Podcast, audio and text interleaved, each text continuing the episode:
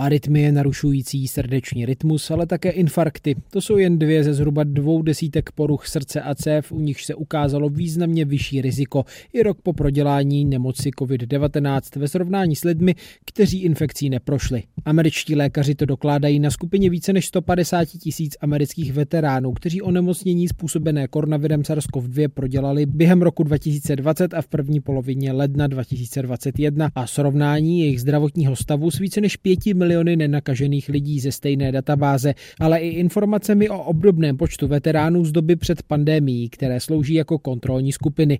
Ve srovnání s nimi bylo podle serveru Nature například riziko srdečního selhání u veteránů, kteří si koronavirovou infekcí prošli, vyšší o 73%.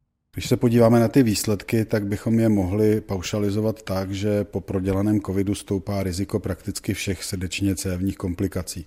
Infarktu myokardu, mozkových cévních příhod, eh, srdečního selhání. Podotýká profesor Aleš Linhardt, který je přednostou druhé interní kliniky kardiologie a angiologie Všeobecné fakultní nemocnice a první lékařské fakulty v Praze, s tím, že jde o velmi dobře provedenou studii. Těmi hlavně ohroženými pacienty jsou ti, kteří byli hospitalizováni čili měli těžší průběh covidu a zejména ti, kteří byli na jednotkách intenzivní péče. A statisticky i mírné onemocnění vedlo k tomu, že se zvyšovalo riziko srdečně cévních onemocnění. Na druhou stranu je potřeba říct, že to navýšení rizika nebylo zas tak dramatické, abychom kvůli tomu měli být neklidní. Vysvětluje Linhardt, který je zároveň předsedou České kardiologické společnosti.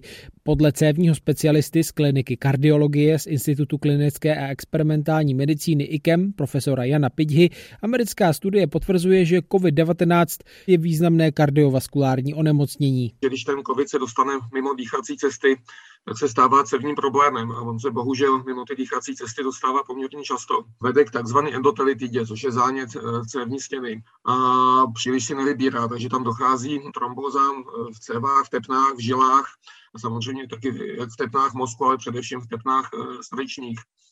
Takže úplný překvapení tohle nebylo co trošičku překvapení bylo, že i ty mírné formy jako zvedaly výskyt těch komplikací. Podotýká Piťha s tím, že jisté omezení americké studie představuje fakt, že zahrnuje z 90% muže v průměru šedesátníky. Byli to starší chlapi z těch veteránských nemocnic, což jako omezuje nám právě vychází v takových těch prvních jako analýzách, že možná víc trpějí ženy. Lékaři se teď s ohledem na zmíněné poznatky, ale také kvůli výpadkům preventivních kontrol během pandemie obávají, že ve společnosti teď z řady příčin srdečních onemocnění přibyde. Tak se dá očekávat, že počet srdečně cévních komplikací naroste a nebude to záležitost měsíců, ale spíš let. Ten problém, který je zdravotní a postcovidový, ten pravděpodobně odezní, ale musíme si uvědomit, že ta pandemie zhoršila spoustu dalších věcí.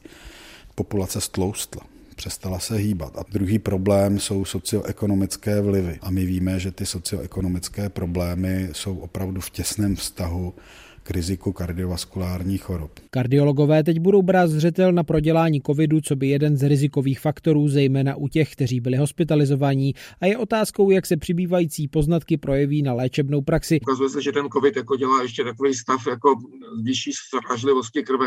Možná, že bychom jim měli dávat jako větší dávky třeba léku na ředění krve, ale eh, to je taková jako spekulace do budoucna. Říká Jan Pidha. Pokud jste covid prodělali, rozhodně se podle oslovených lékařů vyplatí zeslabit další riziko rizikové faktory kardiovaskulárních chorob, které na rozdíl od vyššího věku omezit jde, jako je nadváha nebo kouření a nepodceňovat preventivní kontroly. Hýbat se, nekouřit brát léky, pokud mám vyšší krevní tlak, vyšší cholesterol nebo cukrovku. To jsou obecná doporučení, která ale platí i mimo covidovou pandemii. Uzavírá Aleš Linhardt. Dlouhodobé zdravotní problémy po prodělání covidu-19 zkoumají i plicní lékaři či neurologové a další odborníci. Společně se tak snaží odhalit působnost a příčiny takzvaného dlouhého covidu. Štěpán Sedláček, Český rozhlas Plus.